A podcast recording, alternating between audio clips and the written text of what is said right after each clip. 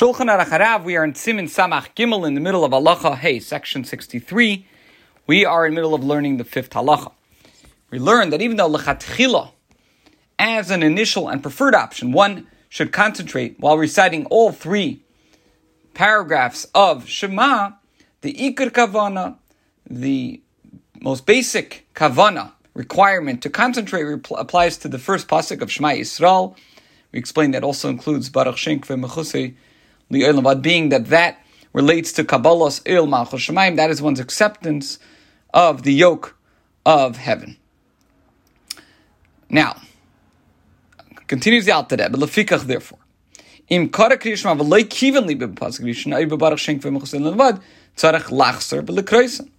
Accordingly, if a person says Shema, but did not concentrate for the first verse, or for Baruch Shem Kaval Kvid Mechusin he must go back and recite them again.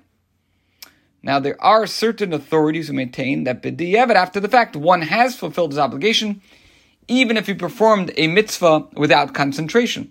In this instance, however, even they agree that if one did not concentrate, he has not fulfilled his scriptural obligation, as we explained in Siman Samach, section 60, in Aloha Hey.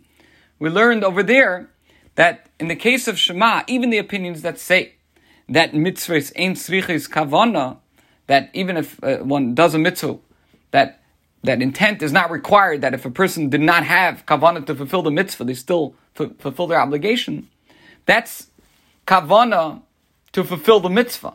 But when the case of Shema, the kavana we're talking about is actually understanding the words that one is saying, which is indispensable. You must understand the words that you're saying when you say Shema, namely the, the, translation, which is the idea of accepting the yoke of heaven. And therefore, even they would agree that in the case of Shema and Baruch Shem Levad, if somebody did not concentrate on the meaning of the words, they would have to repeat Shema and Baruch Shem.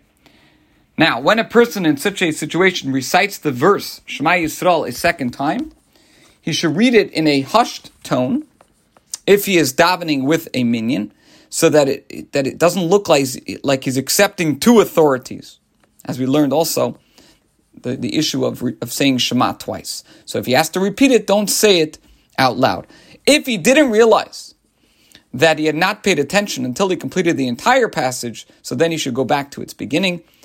The first verse cannot be recited at the point at which he made his realization, for if so, he would be reciting the passage in incorrect sequence and hence would not fulfill his obligation, as will be explained in Mitzvah Shem in Siman Samach section 64. Halacha Vav 6.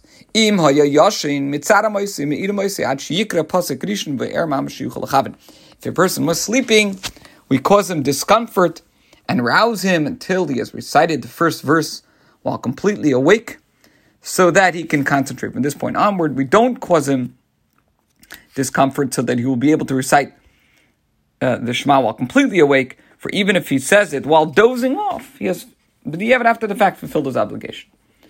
Now, even though by initial preference one is required to concentrate throughout the entire recitation, we don't trouble him and cause him discomfort because of this, for he is falling asleep against his will. Anus. He's an anus, vashena.